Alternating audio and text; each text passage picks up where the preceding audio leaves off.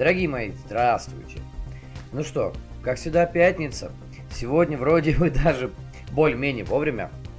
То есть, надеюсь, с утра вы уже увидите в своих приемниках, телефонах, компах, ну, в общем, где вы слушаете, уже увидите сообщение о том, что новый выпуск подкаста «Сумасшедший кубик» доступен. Если вы это не видите, подпишитесь там, где вы слушаете, там в Гугле, в Яблоке, в Яндексе. Прям подписывайтесь, ставьте напоминалочки, чтобы как только выпуск вышел, вы сразу могли это увидеть и начать слушать, если, конечно, вам интересно. А я надеюсь, что вам интересно. Как всегда, меня зовут Алексей. Мы начинаем в сегодняшний выпуск, э, естественно, как всегда, за счет э, из-за того, что сегодня уже ноябрь, уже как бы почти неделя прошла ноября.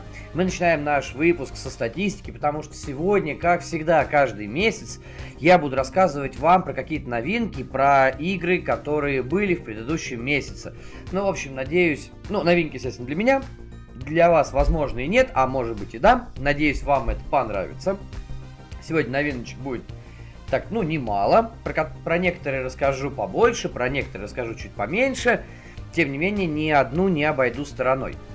А по статистике, казалось бы, октябрь, хороший месяц. Осень пришла, на улицу выходить неохот, погода плохая, ну, по крайней мере, у нас в Москве, и, по крайней мере, вторую половину октября. Тем не менее, всего лишь, вот прям самый большой провал в этом году, наверное, самый, 25 партий наиграл я в октябре. Не знаю, с чем это связано. Может, потому что я работу менял, Э, может быть, потому что еще что-нибудь. Ну, в общем, 25 партий всего лишь.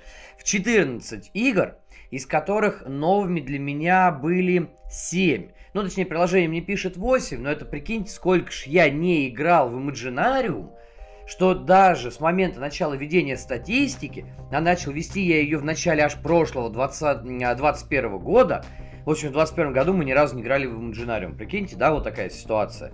Ну и в этом году, 22 тоже, впервые мы достали эту коробку, поэтому, естественно, это нифига не новая игра для меня. Ну, приложение пишет, что новое, а менять там что-то мне, как честно говоря, не очень охота.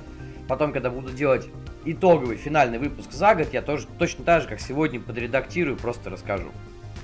Хотя, если говорить прям совсем-совсем формально, на самом деле все-таки игр было 8, но одна из них является прототипом. А, Ее я попробовал вот буквально ну, относительно недавно. Это личная такая разработка моего настольного товарища по а, клубу события. А, Ром, если ты это слушаешь, тебе еще раз огромное спасибо, что показал. Э, и повторю, да, я очень желаю еще разочек сыграть, а то и пару-тройку раз в твой прототип. А, в общем-то, сильно не буду раскрывать карты, скажем так, это такой очень интересный исторический декбилдинг с, с некоторой долей толикой рандома. Причем этот рандом связан даже не столько с замешиванием колоды, сколько там с определением победителя в финале. Ну нет, ничего, конечно, такого. Вы, естественно, можете на него влиять, если тот рандом, который, как я люблю говорить, управляемый. Мне это очень сильно понравилось. Ну и, в общем-то, очень неплохой декбилдинг, э, очень допиленная игра. Э, опять же, э, абсолютно только из уважения к Роме я не буду рассказывать конкретно что, скажу только, что мне очень понравилось. И как только будет возможность про его игру, я даже не буду говорить название, э, ну, на всякий случай. Но как только будет возможность про его настолку как-то рассказать побольше, ну, если, по крайней мере, у меня будут на это полномочия, пока я, честно, не спрашивал, там могу я как-то поделиться мнением, не могу, ну, на всякий случай. В общем, будет понимание, я обязательно про нее расскажу, потому что, на мой взгляд, э, таких игр в России сейчас делают не так уж и много. Э, игра, ну, я бы не сказал, что она прям гиперсамобытная, достаточно э, э, такие, ну, ну, базовые механики всем известны, но при этом э, общий геймплей и склейка этих механик выглядит прям прекрасно. То есть, действительно, в России мало очень, в принципе, выпускает настольных игр. Кстати, когда-нибудь, я думаю, все-таки поговорить на этот счет. А, я даже знаю, наверное, с кем. В общем-то, если получится, может, даже в ноябре это и сделаем. А может быть, чуть попозже. Ну, когда-нибудь, в общем, поговорим с вами еще и про российский геймдев, про то, что я про... о нем думаю. А теперь возвращаемся, собственно, к нашим насущным делам, насущным вопросам. А, помимо э, вот прототипа, который, про который я только что говорил, э, я думаю, особо больше ничего такого э, из, в плане настолок со мной не случилось, ну, не считая новинок, естественно, про это отдельно, про это большая часть выпуска будет. А, было одно событие, знаете, которое меня очень сильно поразило, а, ну, причем с, с такой, с, с ноткой не негатива, конечно, а с ноткой тоски и грусти. Дело в том, что Завен, которого многие из вас знают, как человека, который возит настолки с Kickstarter, это э, Simple Kick, это издательство Борт Цепелин. Э, кстати, вот, между прочим, что самое интересное, относительно недавно, э, Завен, вот буквально на этой неделе, Завен запустил предзаказ на первую настолку от Борт Цепелинов. Поэтому давайте все-таки с приятного начнем. Э, это э, филлер про куриц. И называется он «Стройся! Отряд цыплят».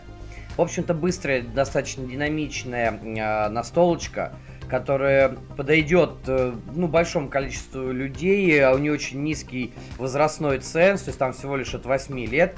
Исходно ее выпускает Draco Studios, которые некоторым из вас знакомы по э, такой серии птичьих, скажем так, игр э, A War for Chicken Island, э, Dodos Riding Dinos и э, Kiwi Showdown. Кстати, Kiwi Showdown тоже будет выпускать за Вен, уже анонсированная игра, очень сильно вот ее ждем как раз тоже.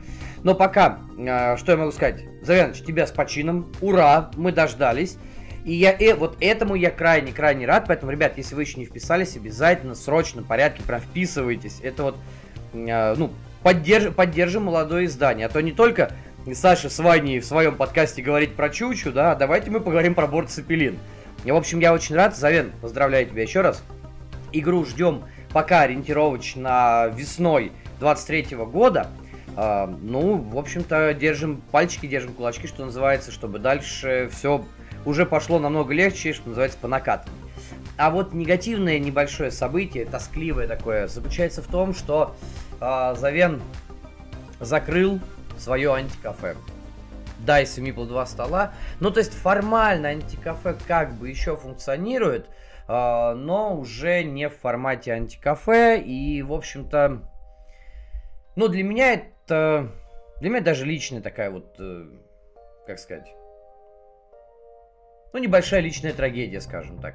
Потому что действительно э, Завен с Машей очень много сил вложили в это антикафе, и оно было в Москве, наверное, конечно, все субъективно, но на мой взгляд, в Москве это было самое лучшее антикафе, по крайней мере, по уровню комфорта, по уровню э, игр, которые там были, и э, ну и по атмосфере. Вот я, я скажу так, обтекаемо, чтобы никого не обидеть.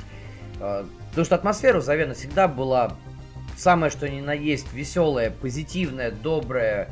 Эм, в общем, может быть, наверное, э, это даже не, ну как сказать, это не навсегда, может быть, когда-то Завен опять откроет э, Дайсы Миплы и два стола для вообще всех абсолютно, но пока что, вот пока что такая ситуация. Э, поэтому как, э, я не знаю, да, за, запустим э, на э, канале Сумасшедший Кубик свой хэштег, да, я говорю, опять же, по аналогии, может быть, с ребятами из настольной лампы, у них чуча живи, а у нас будет, дай, у нас такой э, хэштег будет дайсы живи, ну или что-нибудь такое. Ну, в общем, в общем, такие вот новости, это что касается именно чисто новостей. Ну, а теперь приступаем, давайте, наверное, все-таки к обзору за нынешний месяц, за, точнее, за месяц предыдущий, в начале нынешнего, в начале ноября. И первая игра, про которую хочу рассказать, буквально коротко, это э, топ-10, она же в российском переводе, в российской локализации называется тип-топ. Э, почему коротко, почему быстро?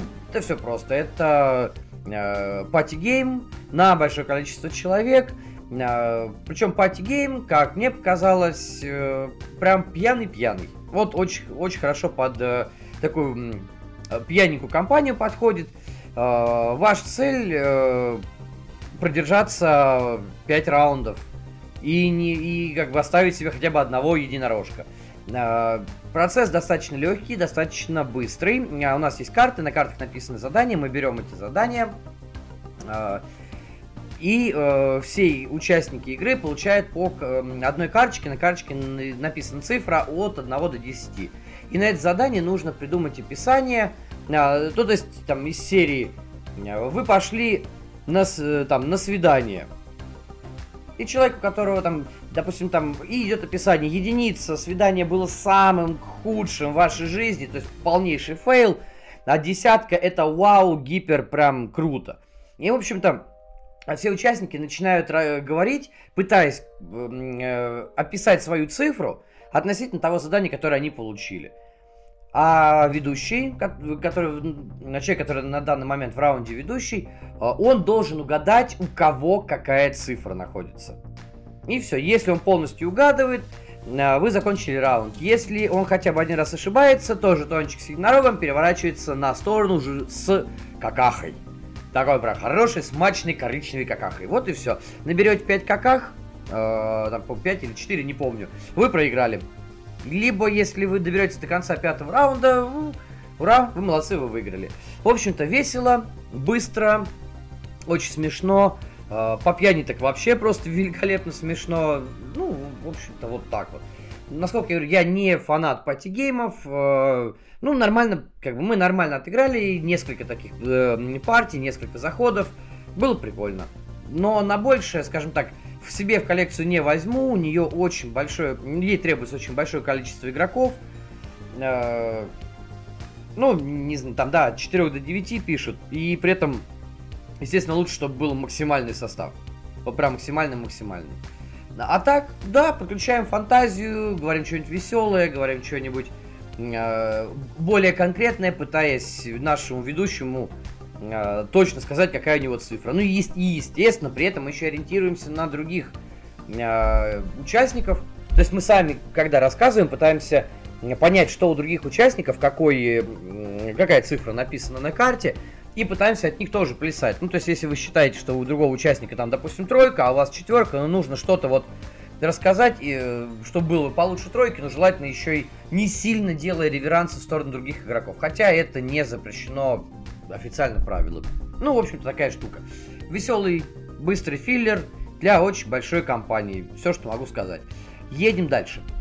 А следующая игра, которая у меня появилась в этом месяце, причем она очень интересная, она уже появилась, она уже успела э, от меня исчезнуть. Она попал, э, как бы попала в э, список тех настолок, которые я подарил э, при розыгрыше в э, юбилейном выпуске подкаста. Тот, кто не знает, слушайте его. Ну, розыгрыш уже закончился, ребят, но тем не менее такое тоже бывает периодически. Так, чтобы вы понимали, что подкаст можно бы послушать, там да, раздают всякие плюхи. Я говорю про «Тайную власть». Наша игра от Константина Селезнева. Издавали ее крауды. Э, кар... Ну, по сути дела, это по большей степени это карточная игра с, э, со сбором сетов, с размещением своих рабочих, в которой мы будем отыгрывать за агентов так называемого комитета. А этот комитет пытается распространить свое влияние на различные сферы жизни. Э, он, скажем так, свои щупальца, и, кстати, щупальца там тоже есть в одном из допов, в общем, он эти щупальца пускает везде, э, во все там какие-то большие организации, Эм, в, во все возможные там правительства, он пытается различные, эм, поддерживать различные политические э, устои, там, продвигать какой-то политический строй и прочее. Но по сути дела мы собираем сеты, которые приносят нам в конце игры победные очки. Все. Э, чем мне вообще, я в принципе захотел эту игру, потому что э, меня порадовал, скажем так, э, естественно, соло-режим, который там есть. Мне показалось он достаточно таким неплохим а, и ну, более-менее быстрым. А еще мне очень понравилась рисовка. Потому что такая э, комиксовая рисовка, и как-то, ну, она, в общем, импонирует. Очень, очень неплохо сделано, очень прямо, э, ну, ну, очень классно, как бы, да, вот визуально игра выглядит при, приятно, достаточно прикольно. Эм, что я, в принципе, могу про нее сказать? Ну, я отыграл относительно немного, э, в, в тайную власть в этом году, э, в этом году, говорю, все, в, в этом месяце, да, попробовал, ну, я брал все с допами, попробовал разные э, эти, господи, все из головы все повылетало, попробовал э, разные вот эти допы, соответственно, э, попробовал разные планшеты с э, организациями, ну, естественно, все карты э, домешал. Ну, в общем-то, что, что действительно хочется сказать. Во-первых, а, без допов игра кажется достаточно пустой. Ну, не в смысле она пустой, она очень быстро приедается, потому что все карты в колоде, э, то есть карты... Э, в общем, я, я уже забыл, как это все называется, видите, да? Э, карты, на которые вы отправляете на своих агентов, да, вот на, на задание, да, которые потом вы можете взять себе. Соответственно, если вы выиграете бо- борьбу за эту карту, то есть, есть там такой небольшой, как бы, даже, ну, я не знаю, можно ли назвать это Area Majority, да, ну, просто выставляем рабочих, кого ну, наших агентов. У кого агентов будет больше на карте, тот эту карту получает себе. Э, так вот, таких карт, э, ну, в общем, их достаточно мало, что ли, да, представлено видов этих карт. То есть они между собой хорошо комбятся. Да, э, да, есть карты, которые требуют от вас какого-то ну, сбора каких-то сетов определенных по, э, по цветам различным, да, то есть вы можете получить дополнительные очки, если вы некоторые карты будете подкладывать под другие, то есть, ну, вот, вот такие вот вещи, но в базе, в базе реально категорически не хватает контента, прям категорически. Допы это все более-менее исправляют, а, но при этом это исправляет именно вот планшеты организаций, а, которые можно между собой миксовать. Там убираете что-то базовое, добавляете что-то из допов. Вот, собственно говоря, таким, наверное, образом достигается реиграбельность. Ну, как бы более-менее, да. А плюс есть, эм, соответственно, соло-режим, э, где мы играем против э, э, еще одного агента комитета, но при этом этого агента комитет более-менее поддерживает, скажем так, да, мы пытаемся его обыграть, соответственно. Неплохой соло-режим, есть несколько уровней сложности, как бы все прикольно, все классно, да, и отыгрывается. А, но, но действительно, говорю, вот э, проблема, которая меня, ну, прямо сразу бросилась в глаза после первой же партии, что очень однообразные карты и контента в базе очень мало. Поэтому, при том, что у игры, ну, относительно неплохая на самом деле оценка. То есть мало э, э, отзывов, там, да, 200, ну как, 213 оценок, 70 комментариев, я по БГГ сужу, естественно. Э, и при этом 7,2 э, оценка. То есть, в принципе, как бы выше семерки, ну, наверное, неплохо. Ну, то есть мы э, семерку, если верить БГГ, то семерка это типа хорошая игра, и обычно там я готов в нее сыграть. Ну, с учетом того, что 7,2, значит, было несколько там и восьмерок, для кого-то, может быть, девятки даже были, я даже не просматривал, честно говоря. Но в целом, как бы, в принципе, неплохо. В принципе, неплохо, но я думаю, у тайной власти предел в количестве партий это там, ну, 5-7, даже с допами. После этого вы, в принципе, уже понимаете, знаете, как нужно действовать, вы уже успеете изучить все планшеты, все организации, все карты. Э, в общем-то, при этом игра перестанет преподносить какие-то, вот как сказать, э, сюрпризы и новые комбинации. То есть все равно отыгрыш пойдет на одном и том же, на одном и том же каждый раз. Да, вы будете плясать от карт, вы будете плясать от того, как они будут раскладываться, но фундаментально, скажем так, для вас ничего не поменяется, не откроется. Э, крепкий середняк. Ну, не прям чтобы крепкий, ну, такая средненькая игра, скажем так. Э, можно ли взять в коллекцию? Наверное, для людей, которые ну, только входят, да, начинают с настолками. Наверное, да. Потому что в качестве филлера она не подойдет, все-таки у нее достаточно большая длительность, особенно при большом составе игроков. В качестве соло игры, ну, и в ней не хватает глубины, ну, то же самое, что я сказал. А, а вот как гейтвей, чтобы понять, как где работает механика размещения рабочих, как работает механика сет коллекшена и как бы, ну, для поддержки наших авторов, наверное, да, наверное, можно было бы взять. Но, опять же, повторю, как бы, в принципе, ничего, в принципе, прикольно. Кстати, конфликтная очень игра. Прям действительно очень конфликтная, то есть друг друга можно подрезать, забирать друг у друга карты. В общем, как многие любят, говорить, творить всякую дичь. Да, это все можно, если вы любите подобные механики, если вы любите такое плотное взаимодействие, но начинаете знакомиться только с настолками, или у вас есть друзья, которые начинают знакомиться с настолками, давайте можете спокойно им это показывать. Действительно, то есть как бы как гейтвейчик, может быть, и можно бы держать у себя там в коллекции. Ну, если есть место. Окей, едем дальше. Следующая настолка, про которую я хочу рассказать, э, достаточно, ну, она, скажем так, я больше ей, может быть, и проникся бы, но, тем не менее, она у меня появилась вот в самом, самом начале разговора. Как вы знаете, я, как правило, все-таки начинаю идти от э, чего-то такого негативно-средненького к чему-то уже прям классному, крутому под конец выпуска. А, так вот, следующая настолка, как бы я сильно не хотел в нее поиграть, и сам ее на самом деле прям восхвалял, ну так, заочно, там по всяким летсплеям, но сыграв, я все-таки понял, что, ну, не совсем это то, чего я ожидал. Хотя, посмотрев, скажем так, несколько летсплеев до этого, я понял, что э, ну, как бы да. Навер- наверное, мои мысли меня не подвели. Я сейчас говорю про Deep Madness. Ну, известная в узких кругах, наверное, игра, может быть, и не в очень узких кругах.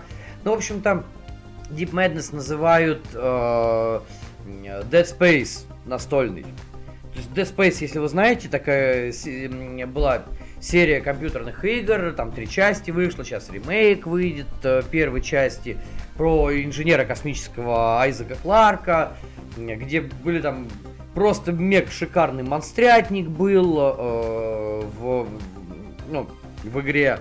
Очень неплохой, достаточно, так скажем, сюжет, особенно первая, ну, вторая с натяжкой часть. Хорошо прописанные персонажи, все очень классно, все очень круто. Deep Madness чем-то на это, да, похож. А похож он следующим. Во-первых, сеттинг, только в отличие... Ну как сеттинг? Частично сеттинг. То есть это такой тоже э, хоррор. Но в отличие от э, Dead Space, где мы э, летаем, ну, он же Space, да, где мы в космосе находимся. Deep Madness, в Deep Madness мы находимся на подводной исследовательской станции, э, которую тоже заполонили, заполонили всякого рода монстры. А, у нас есть целая там группа товарищей, которая туда спускается, чтобы выяснить, что случилось, ну, попробовать помочь тем, кто был на этой станции. Монстрятник, весь прям один монстр ужаснее другого, не в смысле качества миниатюр, нет, ми... кстати, минички там очень хорошие, то есть действительно продакшн классный, а, а именно в плане э, визуального воплощения этого, этого монстрятника, то есть всякие тентакли, шипы, челюсти, куча зубов. Ну, в общем, все прям, что называется, по красоте такой хоррорной. Очень классно выглядит, все хорошо. Однако, э, однако действительно зомбицид. Вот э, если, если до этого я сомневался, у меня просто я закончил еще проходить Fire Team Zero, ну почти полностью, да, э, и После него я приступил к Deep Madness. Я Deep Madness в итоге попробовал. Я понял, что нет, все-таки надо ее, надо ее продавать, потому что действительно, ну как вам сказать, ребят, при классном продакшене, при как бы заявленной высокой сложности, а, мы получаем такой э, зомбицид на стероидах, прокачанный, да, но при этом все равно тот же самый зомбицид. У нас есть э, главы, которые, в принципе, ну, как бы, типа, сквозной сюжет вроде бы есть, но чего-то наподобие странствий Средиземья, э, оскверненного Граля, там, эфирки, а от него ждать не стоит вообще. То есть это вот по, по подходу к сюжету, это, в принципе, чистый зомбицид. А, то есть у нас есть миссия, в миссии есть какое-то а, задание, которое нам нужно сделать, чтобы не проиграть. Если мы задание не делаем до конца трека времени, а, то, ну все, мы проиграли, да? Это один из вариантов проигрыша. У нас есть персонажи, там до 6 э, игроков могут играть. У нас есть монстрятник, персонажи с монстрами ходят по очереди. Это, ну, как бы, да, наверное, прикольная задумка, но при этом э, весь спектр действий, который нам доступен, почти не отличается от зомбицида. Мы можем походить, мы можем э, поискать в комнате, поторговать, ну, то есть обменяться предметами с другими игроками, подраться. Да, здесь интересно сделана механика э, отступления. То есть у нас есть э, персон, ну, наши персонажи, у которых один из параметров говорит о том, от какого числа монстров максимум мы можем отступить. Ну, то есть, чтобы они за нами не шли. Если э, этот показатель меньше, чем количество монстров, с нами на тайле, ну, извините, уйти мы не можем. То есть, типа, нас окружили. Вот. Неплохо, в принципе, сделана механика получения э, безумия, да, наверное, так и вот можно сказать. Все-таки игра на английском никогда не переводилась. Э, если мы там получаем больше жетонов, чем наш э, психологический предел, берем кар, э, карту э, штрафную, кладем ее рядом с собой, получаем какой-то дебаф, Э, есть большое количество всяких предметов, которые можем на себя навесить, то есть там и стартовые предметы, и которые можем найти в комнате.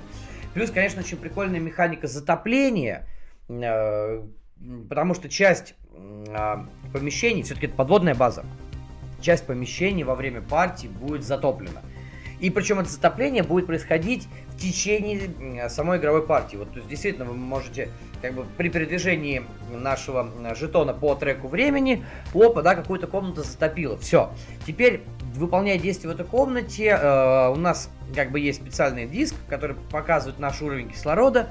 И, в общем-то, мы можем э, погибнуть, если вовремя не выйдем из этой комнаты. И, соответственно, каждое действие тратит этот кислород. То есть э, какой-то определенный есть моральный выбор, э, там, пытаться в этой комнате что-то сделать, или быстрее ее там пробежать, проплыть, точнее, или э, если там в этой комнате есть какое-то задание, то нам, соответственно, нужно делать как-то это задание, и начинаем думать, а если не получилось с первого раза, там, выплывать или пробовать еще раз, ну, в общем, такое, как бы, да, сама по себе механика ну, в принципе, интересно. Но с учетом того, что это не кор механика, это не основное, что от нас требуется в э, игре и в каждой партии, выглядит, да, выглядит прикольно. То есть все в ней как бы выглядит действительно прикольно. Э, и я абсолютно прям могу рекомендовать ее действительно таким фанатам Dungeon краулеров. То есть людям, которые поиграли в большое число краулеров, которые знают тему, и, но вдруг почему-то там не пробовали Deep Madness, вот я ее очень сильно могу рекомендовать. Действительно, очень классный краулер, причем, в отличие, допустим, от той же Fireteam Zero, которая в России не выходила, которая не допечатывается уже там, и вряд ли когда-то будет допечатана, а, и, в принципе, это какая-то в какой-то степени раритетная вещь, а, так вот, в отличие от э, Fireteam, здесь действительно промут краулер настоящий. Fireteam все-таки тактический краулер, и карта, в которой там есть, она все-таки более, больше именно тактическая. А, то есть нам нужно больше оценивать а, положение наших а, протагонистов э, на этой карте. А в Deep Madness это действительно вот краулер, в котором мы бороздим эту подземную, подводную, пардон, не подземную, подводную базу, в которой мы исследуем эти комнаты, бьемся с монстрами. Э, то есть у нас скажем так, Fireteam, э, битва с монстрами это, ну, 70% э, из того, что, того, что мы будем делать в течение каждой партии. Э, и би- избежать битв нельзя. В Deep Madness все-таки можно попробовать как-то это сделать, с учетом того, что игра полностью кооперативная. И мы, в отличие от той же Fireteam, я почему их сравниваю игры? Потому что две игры, которые, ну, я повторюсь, да, редко где встречаются в России, но при этом почему-то многие пишут, что вау, мы очень хотим поиграть, это очень классно, там, принес столько всего пишет, там, да, это очень, должно быть очень круто. А, ну, вот, вот, вот да, вот, вот так вот. А, соответственно, а, здесь в Deep Madness мы можем как-то взаимодействовать друг с другом, что называется, над столом, то есть договариваться. В Fireteam Zero мы взаимодействуем не просто договариваясь, мы взаимодействуем картами, помогая своим Э, товарищам, своим партнерам по партии, э, там лучше отыгрывать, э, отстреливать монстров, там, то есть какие-то эффекты у нас играются через карты. Здесь такого нет, то есть мы прошли, что-то нашли, монстры, кинули кубики, там, оружие ближнего боя побили всех, кто там стоит рядом, оружие дальнего боя, там, отстреливаем по одному монстров, ну, в общем, вот такая вот картина. При этом боевка, на самом деле, вот очень-очень типичная. Да, то есть есть монстры, у них есть защита, у них есть здоровье. Ну, у монстров у некоторых нет защиты, они просто там здоровье, да. Мы кидаем кубики, опа, выпал успех, мы смотрим, сколько мы наносим повреждений, все написано на карте оружия. В общем, вот в этом плане прям чистейший зомбицид. Вот чистой воды. Все, ничего гипер нового. А, ну и большое количество каких-то, э, и то, но не, прям не очень большое, среднее количество каких-то эффектов, э, на которые мы навешиваем на наших э, персонажей. То есть там можем стать оглушенными, э, там что-то не помню, как там, что, что там еще было, ну, в смысле, как, как это правильно перевести, ну, типа, скованными, вот в таком плане, да? то есть там то, то теряем э, возможность действовать на какое-то время, то э, теряем э, возможность э, ну, применя, применять эффекты, там, ну, в общем, все что угодно, да, при этом действительно, на самом деле, таких э, жетонов и таких состояний, ну, относительно немного. Э, в Глуме, по-моему, вот больше было. Так сейчас на скидку пытаюсь вспомнить. В Глуме, по-моему, больше было. Э, так вот, а теперь к самому главному. Почему же я ее так низко-то поставил? Ну, во-первых, да, это зомбицид.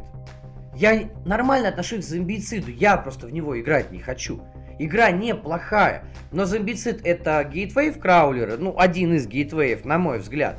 Э, и он гиперфановый кубомет, просто. Deep Madness в этом отношении, конечно, на ступеньку выше, а то и на две ступеньки, он на чуть-чуть поглубже, но при этом для меня, как для человека, который э, сожрал уже клинок и колдовство, относительно не подавившись, просто чисто как пример.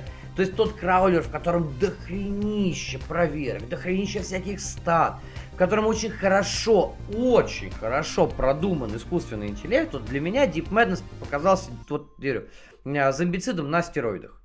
Все. Эм, плохо ли это хоро- или хорошо, я не знаю, судить вам. Для меня, ну да, для меня казалось, что ну, это не очень хорошо. Я действительно ожидал более какой-то глубокий процесс, э, более такой, что ли, э, разветвленный в плане действий, не в плане сюжета, естественно, нет, именно в плане действий, вот чего-то подобного. Ну, а получил, как бы, получил Deep Madness. Окей, все классно, все круто, а, но на самом деле я даже благодарен этому, потому что теперь я понимаю, что в Dawn of Madness, это вот вторая часть, которая, она прошла не, там пару, там, пару, что ли, лет назад на Кике она была, или полтора года назад, сейчас там еще ПМ открыт, можно даже вписаться, что-то добрать себе, но вот благодаря Deep Madness я понял, что в Dawn of Madness я вписываться, скорее всего, не буду. И, в принципе, есть такой момент, что, возможно, это опять у меня какая-то такая вот блажь напала, но я немножечко подустал от такого типа краулеров. Вот действительно подустал, потому что ничего принципиально нового они мне не предлагают.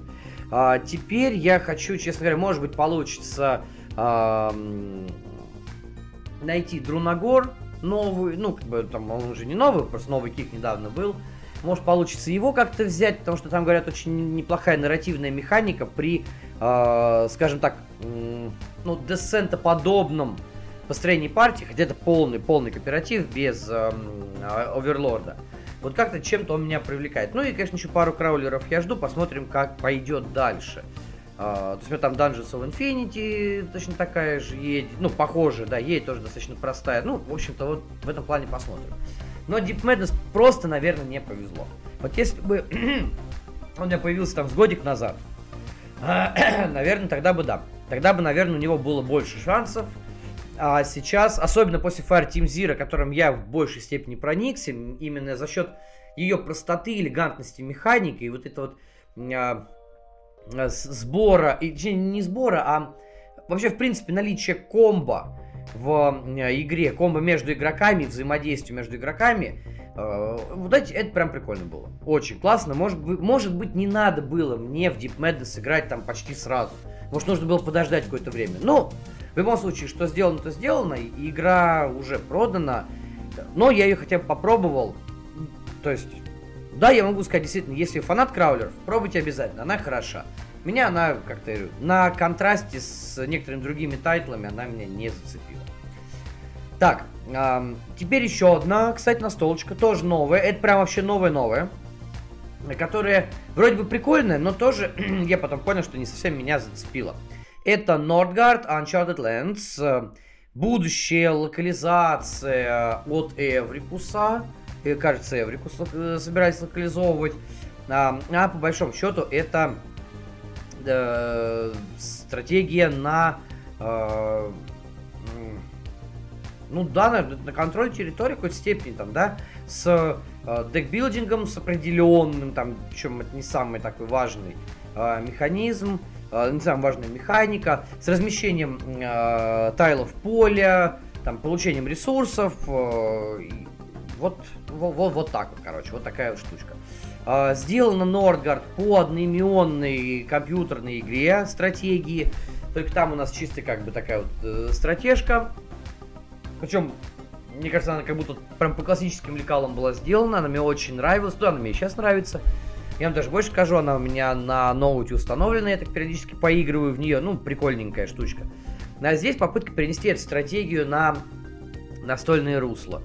В общем-то, что нас ждет? Мы выбираем клан, а, мы выбираем, там, берем все стартовую э, колоду и начинаем играть. Располагаем тайлы, перемещаем свои войска, получаем Э, ресурсы и можем что-то там построить, ну, можем что-то построить, точнее, потом получаем в конце э, раунда ресурсы, добираем карты на руки, нов, ну, новые карты берем из тех, которые э, будут выложены на рынке.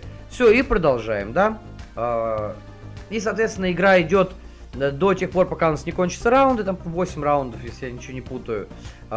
И э, второй вариант, э, кто-то контролирует три больших здания. То есть здания там точно так же, как и в компьютерной игре есть малые и большие. То есть большие, э, которые э, какие-то там... Э, что все забыл, как называется. Сейчас даже по, по, попробую открыть э, игру, да, и, сказ... и в смысле, фотографии, которые делал там, да, и хочу посмотреть, что, что же это, что там были за большие здания.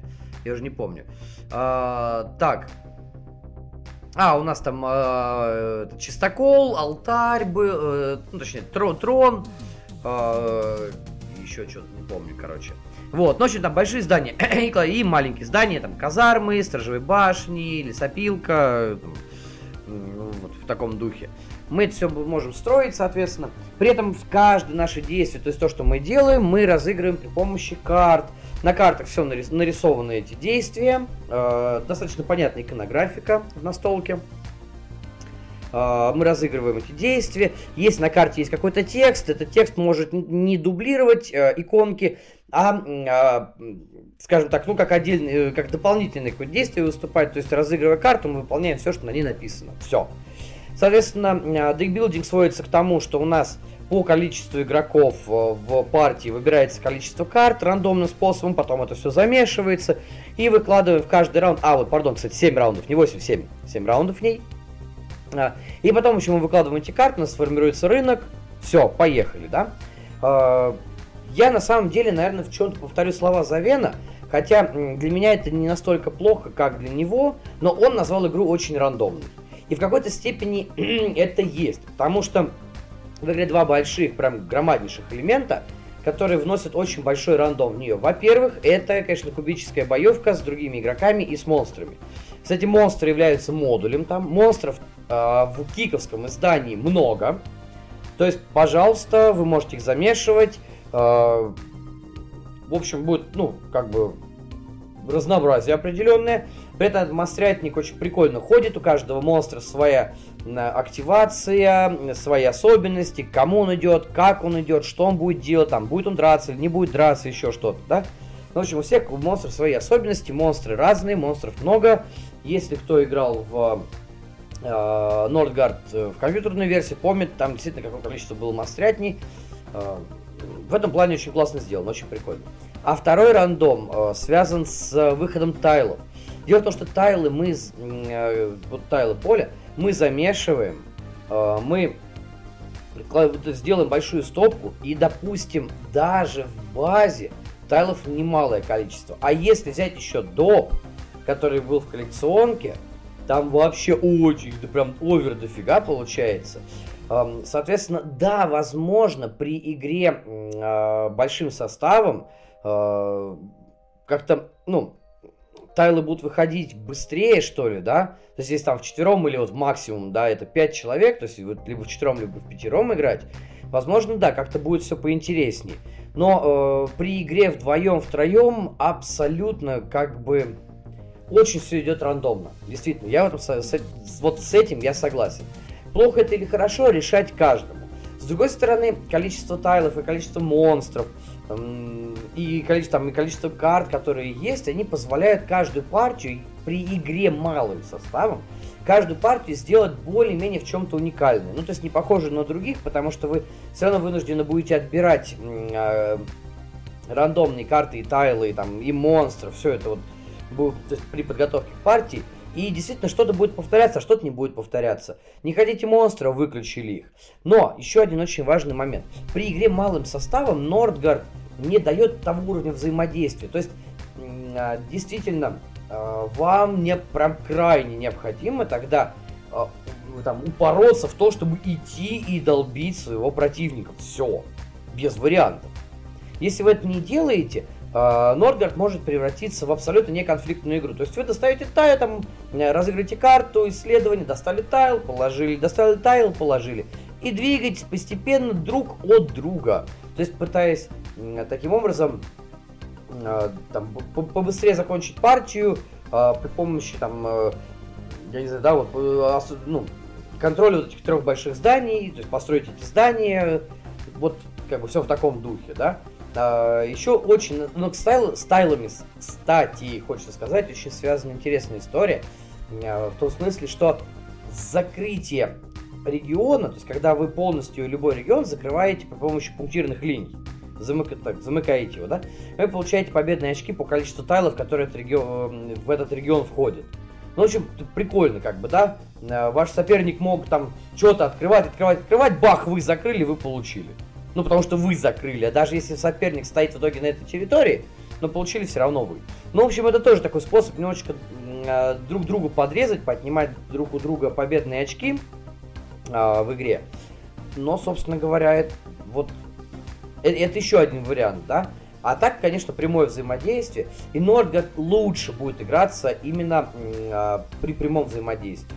А так, на самом деле, действительно, игра быстрая. Ну, относительно быстрая. Она легкая. Механики объяснять очень легко. Карты достаточно простые. Я не знаю, что будет издавать Эврикус. Будет ли это коллекционное издание, вот это делюксовое, киковское, или это будет только база. Но для фаната Нордгард, э, для, и для человека, который, э, ну, ну, тоже как один типа как бы гейтвей такой, в такие стратегии с Э, легким налетом декбилдинга, я бы вот так вот сказал. Наверное, вот, наверное, ну, подойдет. Очень приятная рисовка, хорошие миниатюрки, ну, монстров, да. Миниатюрки кланов. Меня одна приехала вообще сразу с отколотым топором, пришлось ее подклеивать. Благо, как бы, все подклеилось, все нормально, все хорошо, красиво. Вот. Но, тем не менее, ну, как бы осадочек остался, да, что называется. Однако, я говорю, оформление, да, в стиле прям Нордгард, то есть если вам нравилась компьютерная игра, нравилось, как она оформлена, а, и, в принципе, то, как в ней проходили события, вообще прям смело берите, когда будет локализация, или если найдете, где мы там на барахолках, э, или привезете откуда-нибудь, ну, в общем, попробуйте, да. Английский на картах не очень сложный, но все-таки небольшое знание требуется. Э, либо пользуйтесь там Google переводчиком вот с, этой, с камерой. Там действительно то, что там буквально там одна-две строчки, и, как правило, Google переводчика хватит для этого. Я не пробовал, честно говоря. Ну, и, ибо не надо. Ну, я так думаю, что в принципе этого хватит. А в целом, в целом неплохо, в целом весело, фаново, но, но нет. Как бы для меня, опять же, нет, потому что я получил удовольствие, когда играл в нее, да. Но через какое-то время я понял, что наигрывать большое количество партий, ну, не хочется как-то. При том, что да, Нордгард как компьютерная игра мне нравится. В настолку, не знаю. Честно, я очень э, хочу, чтобы Эврикус все-таки ее выпустил, потому что продукт относительно самобытный в какой-то степени. Одна, я даже так вам скажу, э, в защиту Нордгард, да, и не в опровержение своих слов, а именно просто в защиту. Дело в том, что э, достойных настольных адаптаций компьютерных игр все-таки имхо не так уж и много.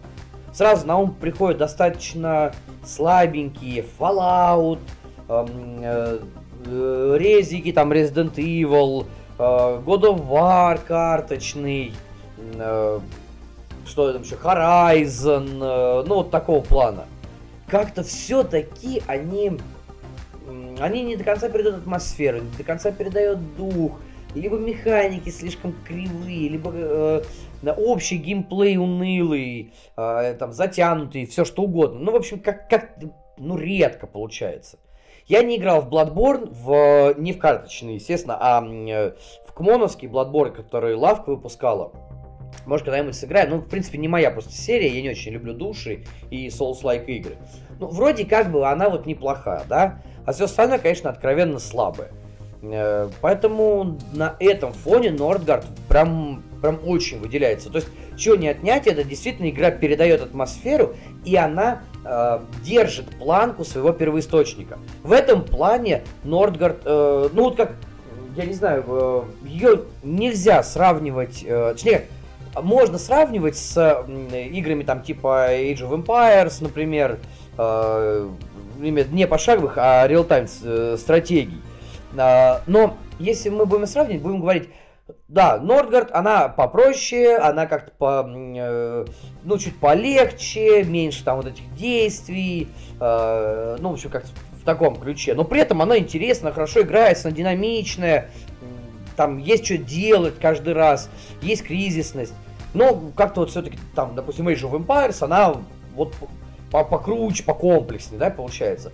Вот Нордгард, он в этом плане держит планку. То есть он не комп... это не комплексная абсолютно игра. Она очень хорошо подойдет для э, людей, э, которые не сильно погружены в настолки. Или для людей, которые просто хотят какой-то э, относительно быстрой, легкой стратегии, э, красиво оформленной, с неплохими миниатюрками, с понятным, легким и в принципе даже достаточно интуитивным процессом. Вот, да, вот она вот эту планку держит. Абсолютно хорошо. Поэтому э, опять, для фанатов, наверное, must have. Я прошел дальше мимо нее, ну, то есть поиграл, поддержал в коллекции, продал. Надеюсь, новому владельцу она принесет как-то больше радости и счастья. Вот. А я еду дальше. Теперь уже действительно игры, которые, которыми я прям, ну, проникся, что называется, которые мне очень понравились в этом месяце, то есть в месяце октябре. Итак, э, давайте такую трою, это, ну, осталось три игры, и вот такую вот тройку, так, можно сказать, почетное третье место откроет Virtu, она же Властители. Это игра конфликтная на, по, про э, борьбу различных итальянских семей э, в период Ренессанса. То есть нас ждут и Сфорцы, и Борджи, а также там итальянские дожи, э, ой, итальянские, венецианские дожи. Ну, в общем-то, все очень классно, очень в данном случае исторично, исторично, тематично. А, игра с ронделем. То есть у каждой семьи, э, читай, что называется, у каждой фракции есть э, э, свой порядок действий. Действия, да, одни и те же, но их порядок разный. А при этом на планшете, который этот планшет представляет свой дворец, мы можем еще и менять эти действия.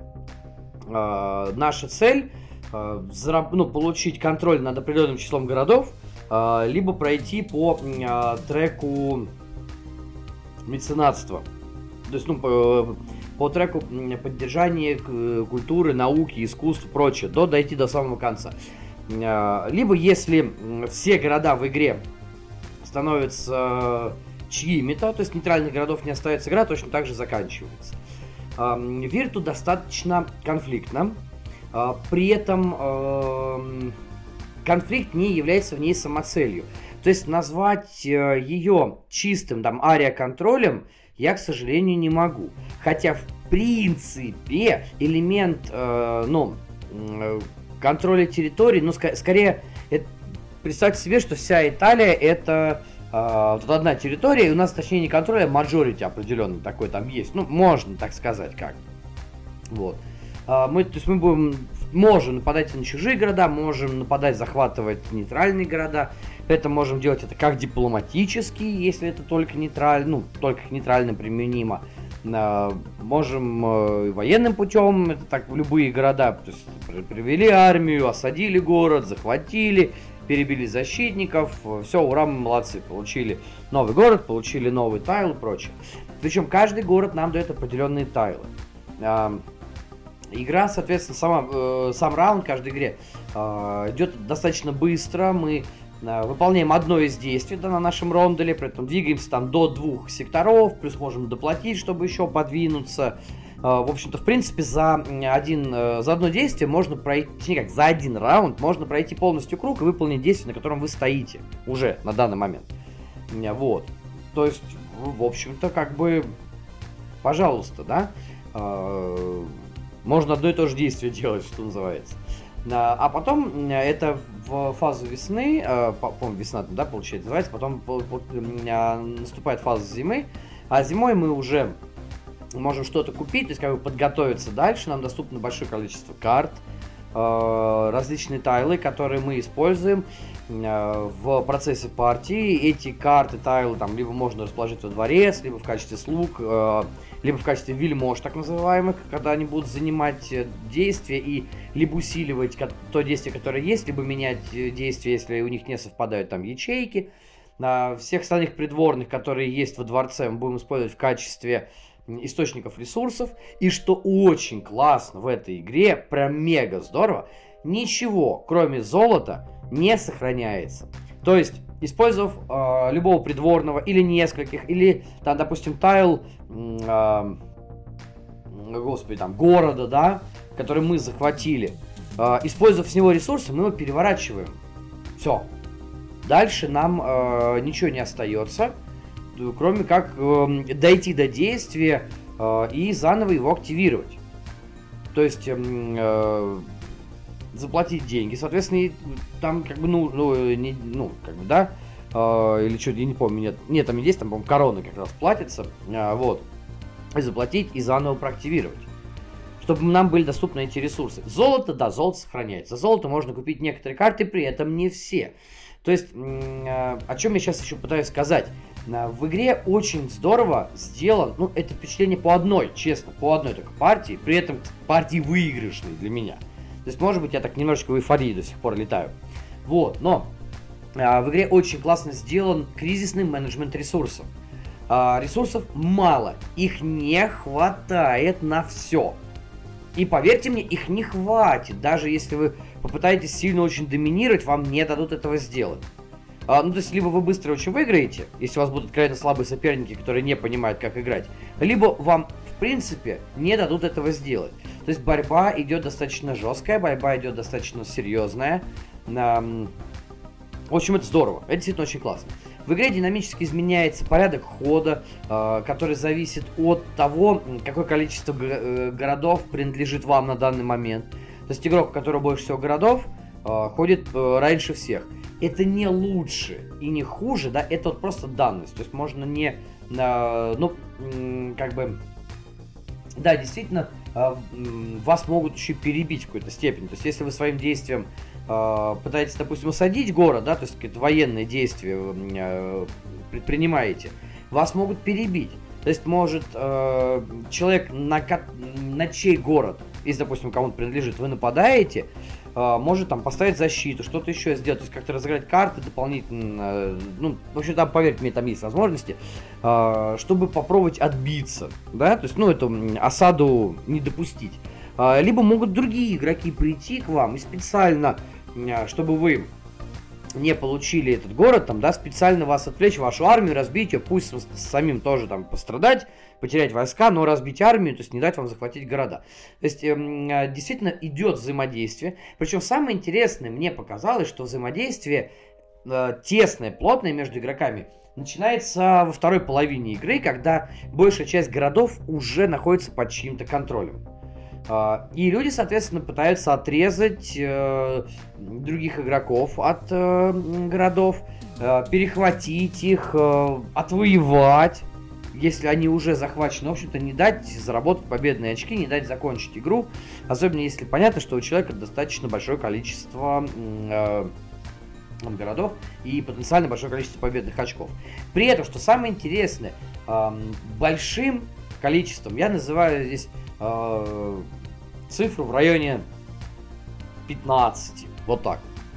То есть победных очков на самом деле зарабатывать э, ну мало где можно.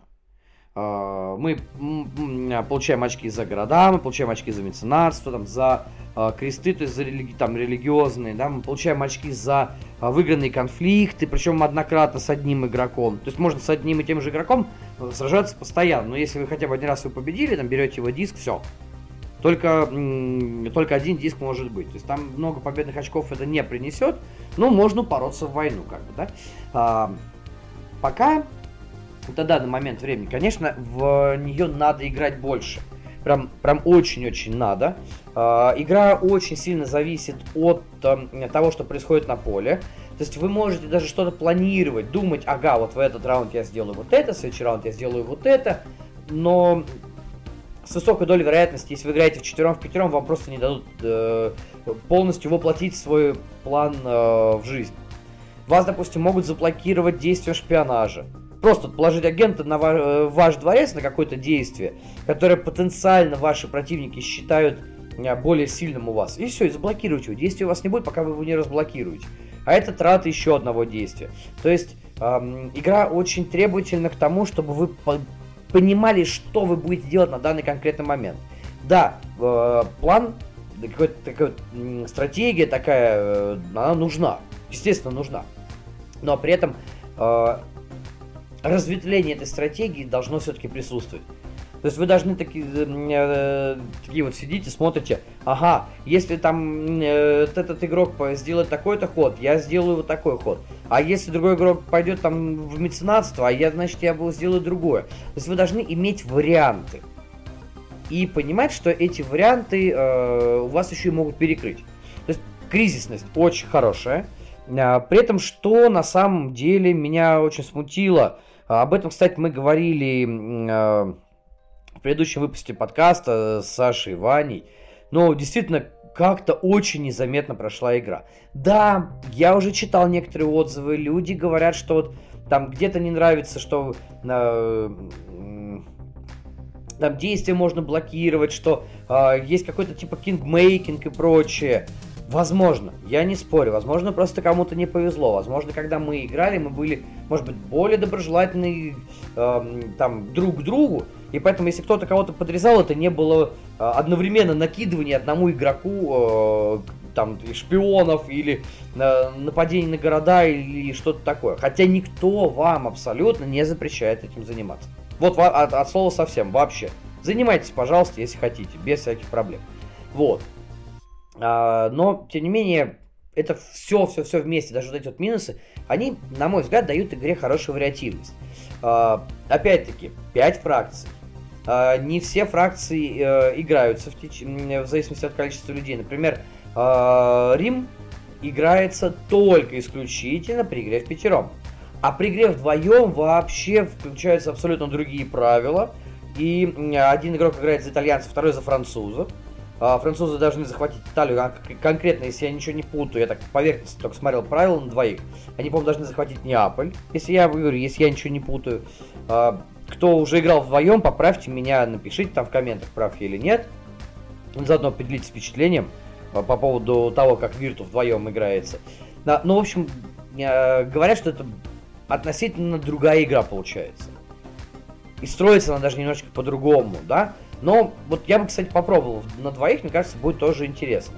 Пока э, я могу сказать так, я ее себе, несмотря на то, что исходно я не хотел, я все-таки ее предзаказал себе. Я ее возьму, э, пусть полежит в коллекции, покажу э, ребятам. Э, очень хочу там, сыграть с э, Пашей, с Андреем, э, которые, в принципе, как бы любят такие настолки. Мне будет очень интересно, что они скажут. Вот как бы как люди опытные. Пока мне нравится. Причем это не сдержанно нравится, скорее так вот э, сдержанно восторженно нравится. Поэтому она вот у меня не на первом месте в этом э, месяце, но, но очень, на мой взгляд, действительно достойная игра. Э, еще ее очень сильно добило то, что не было вообще нормального маркетинга. Причем как со стороны звезды у нас здесь, так со стороны, э, там, по-моему, издательство называется Super Meeple, И это чуть ли не первая их игра, или, или первая игра автора, который это э, который выпускал там э, Паскаль э, Рибо или Рибро, я вот не, не помню. Ну, в общем-то, как бы действительно недостаток маркетинга. Хотя игра, да, будучи нишевой, она очень стоящая. Всем, кто любит, во-первых, сеттинг, во-вторых, такое плотное взаимодействие и рондель, очень модный нынче рондель, обязательно попробуйте. Я думаю, вы не пожалеете. Я перехожу дальше. Немножечко уже осталось, друзья, там чуть-чуть потерпите меня еще. А, следующая игра, такая почетная, а, второе место в октябре. Ну, опять же, это, конечно, нифига не рейтинг, ну просто а, почетное второе место. Это игра от э, Iron Game Design. Это игра, вдохновленная другими паксами, но самый простой пакс при этом. Это пакс Викинг. Я наконец-то в нее сыграл. Она была мне в коллекции. Потом ушла. Потом опять вернулась. И мы все-таки в нее сыграли. Это круто. Это очень здорово. Давайте разбираться. Пакс Викинг представляет из себя, в принципе, очередной пакс. Но более простой. А, да, как и в... Э, а, господи. В эмансипации. И в Памире. И в Ренессансе, хотя я в него еще не играл, я жду свою коробочку на русском языке. Но видеть ты видел уже, да, и в Ренессансе, и в Transhumanity. Э, очень много, конечно, завязано на рынок, и то, что будет на рынке. Э, но, тем не менее, почему я называю Pax Viking самой простой игрой? В ней меньше всего вот этих вот подковерных интриг, в ней меньше всего э, дополнительных действий, которые активируются другими действиями или активируются каким-то определенным расположением э, ваших миплов на них, там, или шпионами, или чем угодно. То есть Пакс Викинг действительно, при том, что, кстати, она нифига не средневес. Ну как, для меня средневесная, наверное, да, у нее комплексность 3.28 по БГГ. То есть для меня это средневесная игра. Но для многих это уже вот красная зона, такая, да, вот, если на БГГ смотреть. То есть это уже даже не средневесная, это даже не метко. А, хотя по мне, вот если брать те паксы, которые я видел и играл, то, конечно, да, я согласен абсолютно. Это самая легкая э, настолка в серии. Но у вас есть 4 базовых действия, которые очень легко... Э, нет, не 4. Э, это 4 дополнительных действия. Я, я это, смотрю на планшет. Э, то есть у вас есть 4 дополнительных действия и 5 базовых действий, которые вы выполняете. Э, вы можете их... Э, при выполнении этих действий можете что-то сделать. Все. Очень, ну, среднее, скажем так, написаны правила. Из-за этого вроде бы простые действия, кажутся чем-то очень-очень сложным. То есть, действительно, э, если вы хотите поиграть в PAX Viking, либо играете с человеком, который уже знает игру, то есть он может вам ее захостить, э, либо запаситесь терпением э, и раз три перечитайте правила. Потому что некоторые трактовки достаточно двусмысленные, их, эм, ну, в общем-то, их понимание очень э, тесно должно быть э, связано непосредственно с самим геймплеем. То есть вам желательно все это разложить и смотреть, самостоятельно там перекладывая эти карты, самостоятельно там, перемещая своих мипов, ну, то есть свои дракары, по сути дела, перемещая их между локациями, то тогда вы будете понимать, что же от вас, собственно говоря, требуется, да, то есть что вам нужно сделать. Но действительно, когда вы разберетесь, вы поймете, это намного проще и Ренессанса, и Памира, и, и тем более эмансипации, которая вообще просто мега, на мой взгляд, как бы сложная. Не знаю, что будет с Ренессансом, как вот именно геймплейно, но прям эмансипация же жесть все-таки. А здесь, да, простые действия, да, есть бонусные действия, очень прикольно выглядят карты. И по сути дела, Игра строится на том, что нам нужно выполнить одно из победных условий, которое у нас есть на игровом поле. Условия достаются рандомно. Победных условий несколько для каждого уровня сложности. То есть, когда вы играете в первый раз, можете взять прям, ну, самый-самый легкий, чтобы вы въехали в игру, а там из серии соберите столько-то вот этого или столько-то вот этого. Все, надо просто собрать. Кто сделает это быстрее, тот победит. А, при этом в игре, кстати, есть взаимодействие, оно не очень сильно ярко выражено, то есть да, можно атаковать друг друга, но можно и торговать друг с другом, но при этом без особого взаимодействия вы точно так же сможете выиграть а, в партии, ну если будете делать правильные действия, да. а почему же я такой-то довольный и счастливый, что называется, что наконец-то в нее поиграл, и чем она э, такая классная, крутая, и чем она меня зацепила. Во-первых, очень хороший, приятный все-таки сеттинг. Действительно, я очень люблю викингов, а в данном случае это не очередное Мочилово. То есть вот мы как-то в последнее время вот привыкли, да, а, что такое викинги? Это Махач, Blood Rage. Да, ладно, не надо мне сейчас говорить, что там Blood Rage, он евровый, я это все прекрасно понимаю. Но в целом, Blood Rage, это все-таки евровый, но Махач. Там Вальгала, Махач. Лорд Рагнарёк, который мы ждем, Махач. То есть это куча э, мускул, тестостероновый рай такой, всякие там э, Валькирии, Йотуны, Мьюрмугант и прочее. В Пакс Викингов этого нету. Это очень хорошая экономическая стратегия, в меру сложная, э, достаточно динамичная. Кстати, этим тоже нам очень понравилось, потому что действие выполняется достаточно быстро. Э, у нас всего 4 э, действия на ход. Все. 4. А вы, причем каждое действие может продублироваться без проблем. Вы абсолютно как бы э, вольны 4 раза куда-нибудь походить. Все. Вы выполнили все действия. Вы молодец. Да? Четыре раза пропутешествовали. Это называется, а почему бы нет? Да? Все.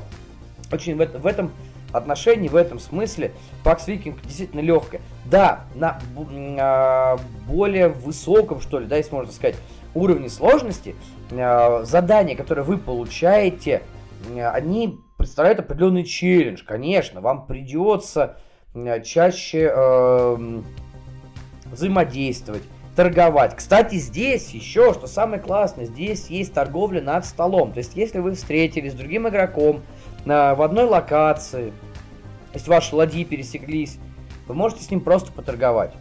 И как вы будете торговать, зависит только исключительно от вас и от вашего э, ну, визави, с кем вы торгуете, собственно.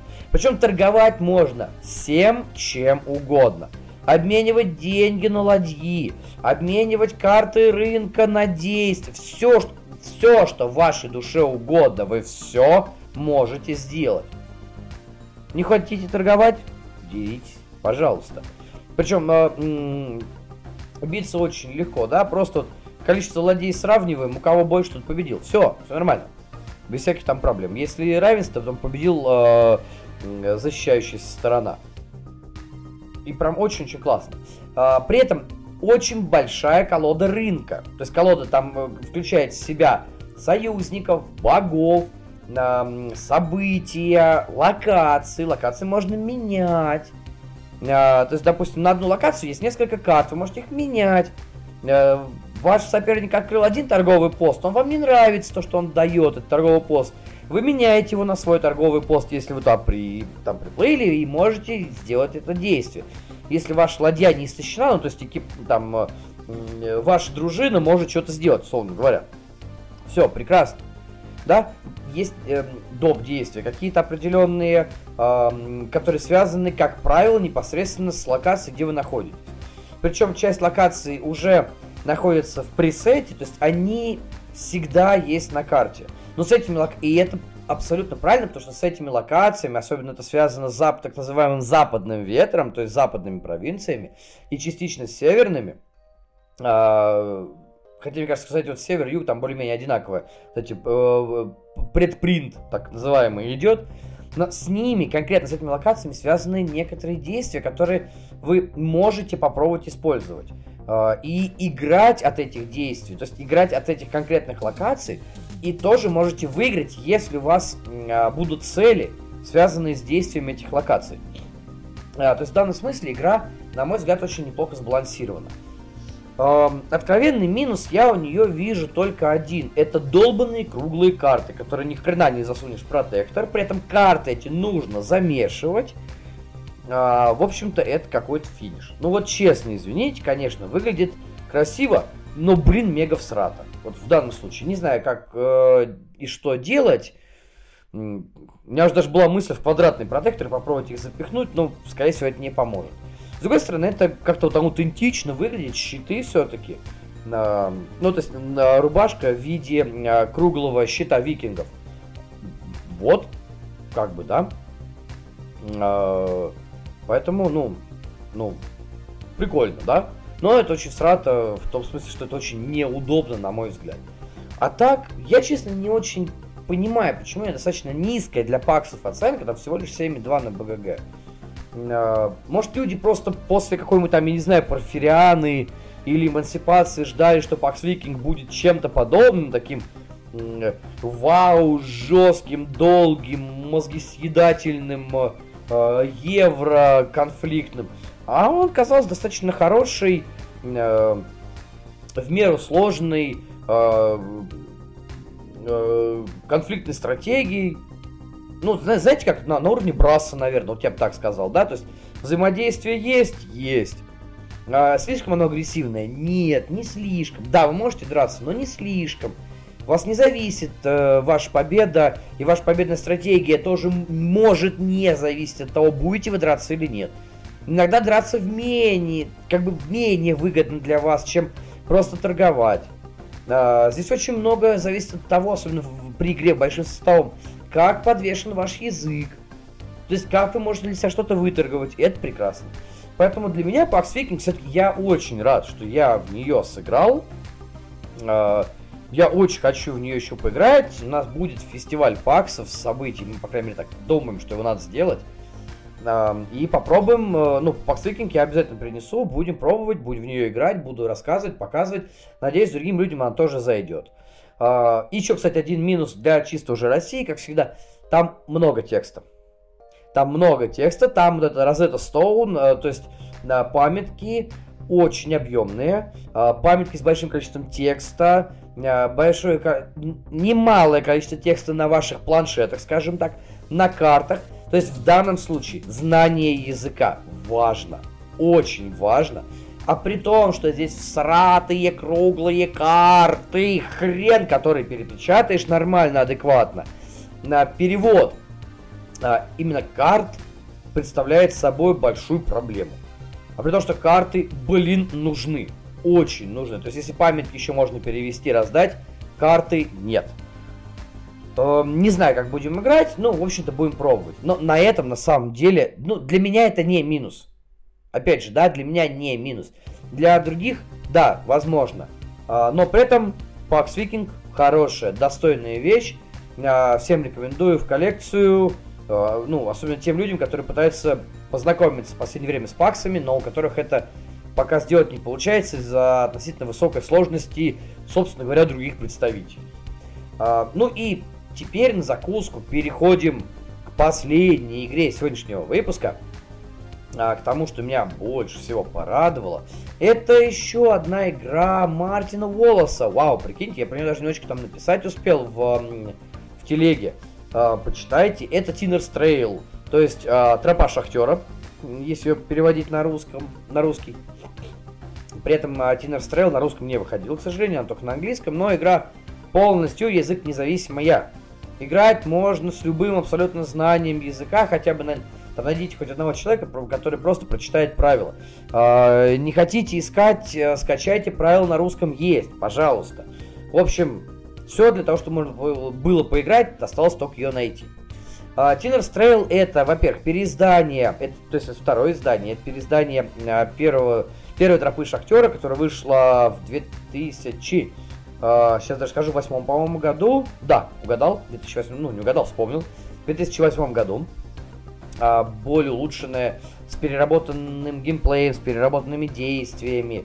А, и представляет она из себя достаточно хороший, плотный, аукционный экономический симулятор, я бы так сказал. Ну, ладно, экономическая стратегия, не симулятор. Для симуля... До симулятора ей надо немножечко дорасти.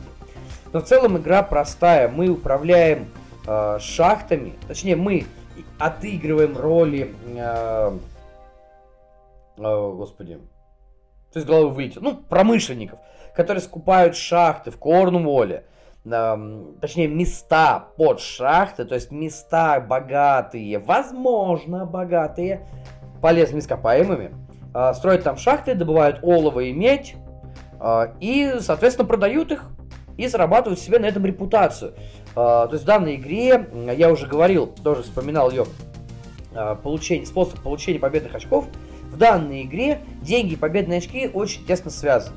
Но если, как я уже говорил, в, например, Excavation Earth, а, деньги это равно победные очки, то в Tinner's Trail за деньги покупаются победные очки по определенному курсу. Причем, чем позже раунд, тем э, курс покупки хуже.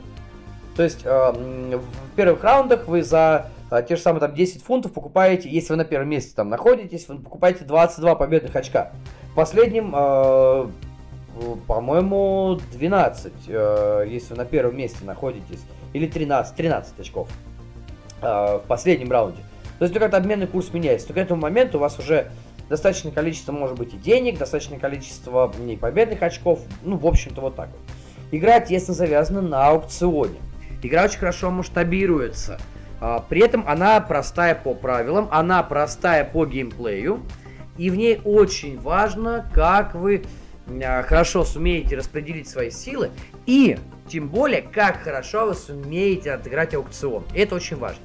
Дело в том, что все участки э, на картах, на карте Корнуолла, которые есть, и, естественно, я говорю про те участки, которые участвуют, пардон за тавтологию, в игре.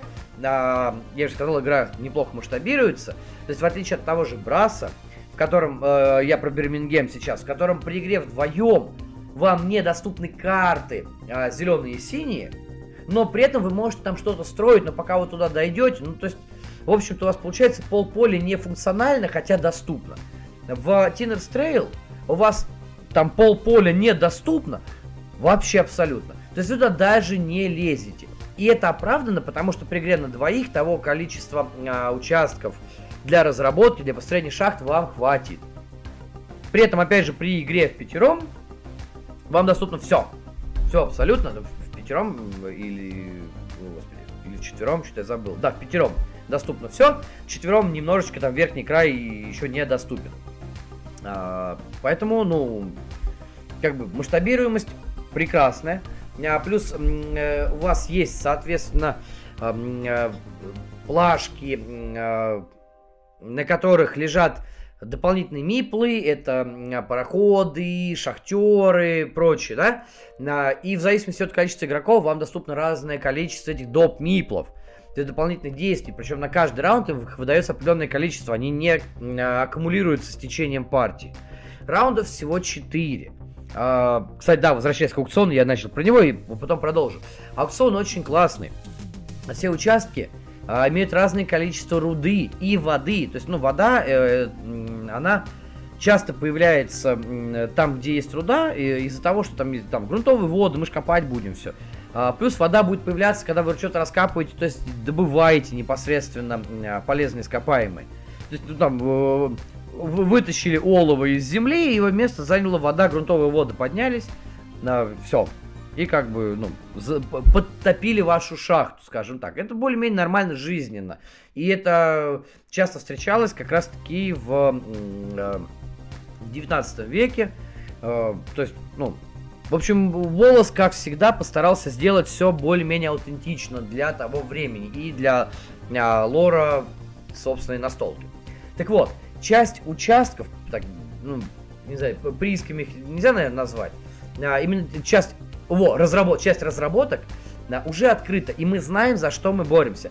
А часть только закрыта. То есть мы гипотетически представляем, что лежит там можем как бы представить себе. Но при этом э, знание о том, что же из себя представляет этот участок и какое количество полезных ископаемых там находится, есть только у человека, объявившего аукцион, потому что он может посмотреть, либо у человека, который в конце предыдущего раунда вскрыл этот, э, естественно, в тайне вскрыл, то есть сам посмотрел, да, а, вскрыл этот участок, его тайл, посмотрел, что там есть. А для всех остальных аукцион закрытый, то есть вы а, в какой-то степени сражаетесь за кота в мешке. Почему очень круто. Поэтому можно специально пытаться подсунуть свинью вашим оппонентам и э, выторговать у них большую цену за очень плохой участок. Например, в игре есть тайлы, так называемые 1.1.4, где 1 кубик олова, 1 кубик меди на 4 кубика воды. А вода, помимо того, что по лору она там есть, она мешает разработке.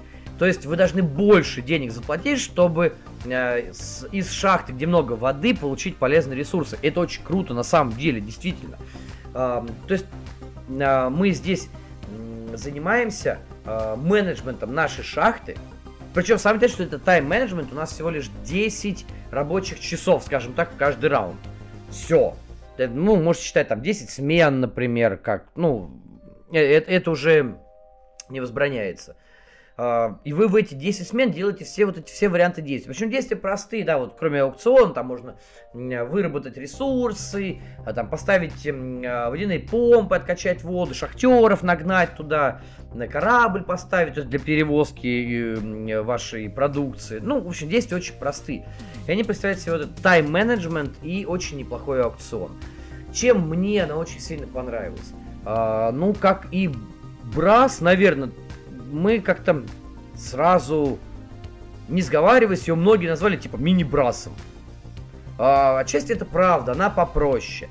Она очень хороший гейтвей в экономические стратегии, неплохой гейтвей в аукционные вещи. Хотя вот в плане именно конкретно аукционов, наверное, все-таки индустрия мне как побольше нравится. Но здесь очень прикольные аукционы на тем, что э, лоты по большей части закрыты. И, соответственно, вы можете сражаться за то, что не знаете. А, это вносит определенную пикантность. А, в игре очень, мне очень понравилось то, что вы должны покупать победные очки за деньги, соответственно, ваша цель заработать больше денег. Ваша цель правильно провести менеджмент и, соответственно, а, получить максимальную прибыль на выходе. При этом в игре есть динамичен, динамически изменяющийся рынок природных ресурсов. Олово и медь каждый раунд могут потенциально стоить э, по-разному, потому что мы каждый раз будем кидать кубики, и в зависимости от э, выпавших значений мы будем получать цену на тот или иной продукт. Э, вот, собственно, вот такая вот ситуация. Плюс, опять же, игра, в принципе, быстрая. Ну, относ... относительно, конечно, подушнить здесь есть где, но в целом она достаточно быстрая. И это, это радует. А, плюс к ней идут дополнительно два модуля. Модули я пока не пробовал, как только попробую, обязательно расскажу вам. А, то, что они добавляют а, контент и таким образом увеличивают реиграбельность. Хотя, на мой взгляд, это, знаете, то же самое, что говорить про реиграбельность в Брасе. Если Брас вам нравится, вы будете в него играть. Потому что, несмотря на то, что вы знаете все карты, там э, статичное игровое поле, вы знаете все бонусы, которые могут быть, и, они, и там не так много а, рынков сбыта, куда эти бонусы можно выложить. Но тем не менее, всегда очень сильно все зависит, конечно, от вашей руки и от ваших оппонентов, и от того, как вы будете действовать и как будут действовать ваши оппоненты. Здесь примерно то же самое, только чуть-чуть меньше взаимодействия, чуть-чуть меньше подрезания, потому что все-таки это менеджмент собственной шахты. А, и внутрь вашей шахты, что, кстати, самое важное, никто не залезет. Абсолютно. То есть здесь даже нельзя подкинуть воду другому игроку. Вы сами решаете, когда вы будете делать выработку, что вы будете для этого делать. А вот подкинуть что-то приятное можно. Там, например, выставив некоторых миплов, вы можете в соседние, а, там, а, выставляете, например, поезд. И вы в соседние участки выставляете либо а, жетон дренажа, если там еще нет воды. То есть при появлении воды а, жетон убирается, а, ну, одного кубика на один жетон. Жетон убирается, вода не поступает. Либо если там была вода, вы просто убираете этот кубик воды. То есть как бы откачивая воду. Делать не только для себя, но и для других игроков. То есть какая-то даже помощь определенная есть, и вы начинаете думать, а нужно ли вам это сейчас? Это же может принести потом плоды, это может помочь вашим соперникам, у них будет больше шансов там выкопать руду. В общем, все такое. А, вот так. Очень, не знаю, мне действительно очень понравилось. Я очень проникся этой настолкой. А, при том, что самое интересное, у нее есть соло режим, я его еще даже не попробовал. Я показывал нескольким людям, всем она очень понравилась именно своей на простотой, элегантностью и тем, что это э, игра от автора Браса и тем, что это маленький Брас, Ну, пока, скажем так, я ни одного негативного отзыва не слышал. И, кстати, вот в конце всего этого хочу сказать спасибо большое Свете Машагиной э, с канала Машагина Books Games. Э, она посоветовала эту игру, она написала на нее обзор, я прочитал, прям вдохновился, понял, что все-таки я должен ее найти. Я ее нашел, купил. Очень круто. Свет, спасибо тебе огромное. Э, вот так. Ну, что я вам еще могу сказать, собственно говоря. Играйте в Tinner's Trail, если найдете. Uh, если вы фанат экономических стратегий, до сих пор не пробовали, обязательно попробуйте. Очень классно, очень прикольно. Ну, а в целом, я могу вам только сказать спасибо еще раз за то, что все это слушаете. Uh, спасибо вам за обратную связь, которая есть. А, кстати, скоро будет выпуск по поводу вопросов и ответов. Я обязательно все напишу в телеге и в ВК. Готовьте, если вы хотите что-то спросить, готовьтесь. А, пишите вопросы, придумывайте вопросы, спрашивайте. Но когда это будет, я обязательно все вам напишу. А, когда начну собирать вопросы, в общем, будет еще одна такая Q&A серия, так называемая. Достаточно скоро. А пока всем еще раз спасибо. Всем доброго рандома, как всегда, друзья. Хороших вам выходных. Выходные, кстати, в этот раз большие. И сегодня в пятницу уже большая часть людей выходной, и это замечательно на самом деле. А, посвятите и их, ну и вообще посвящайте свое время на толком. Не в ущерб себе, конечно, не в ущерб своей семье, не в ущерб своим делам, но тем не менее играйте побольше, играйте почаще, играйте в интересные игры, которые интересны вам в первую очередь, а не только вашим там друзьям, соседям. Не бойтесь ничего, пробуйте обязательно влезайте самые смелые настольные интриги. Я думаю, настольным богам это понравится и вам за это воздастся. А я погнал дальше, попробую во что-нибудь сегодня тоже интересное поиграть.